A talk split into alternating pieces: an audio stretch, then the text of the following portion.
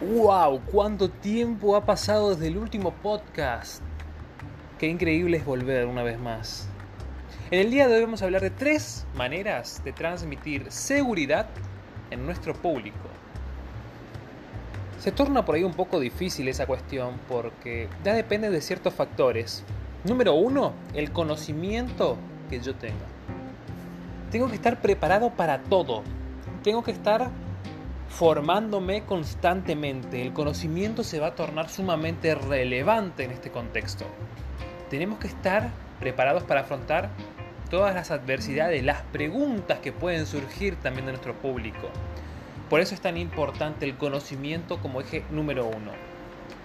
Número dos, para transmitir seguridad también tenemos que tener en cuenta nuestro lenguaje corporal el cómo nos paramos, el cómo nos movemos, la barrida visual, el movimiento de nuestras manos, los gestos faciales.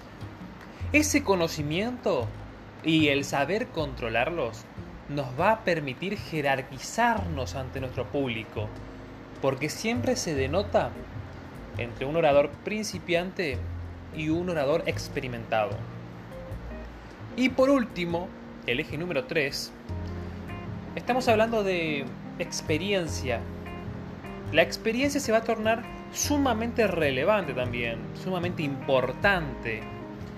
¿Por qué? Porque cuando estás un tiempo determinado en un rubro y te estás yendo medianamente bien, vas adquiriendo jerarquía, porque seguís en un puesto de privilegio ante la mirada pública, ante la mirada de tus oyentes, de tus escuchas, por eso es tan importante también no bajar los brazos, no rendirse, porque pueden ver, pueden existir tiempos difíciles. Y ahí es donde hay que resistir. Porque necesitamos de esa experiencia, necesitamos de seguir trabajando en ese rubro, porque también nos, ganamos un prestigio en ese ámbito.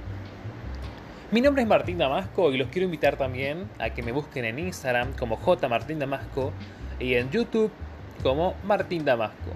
Sin más preámbulo, muchísimas gracias por acompañarme en este nuevo podcast y esperemos ser más constantes.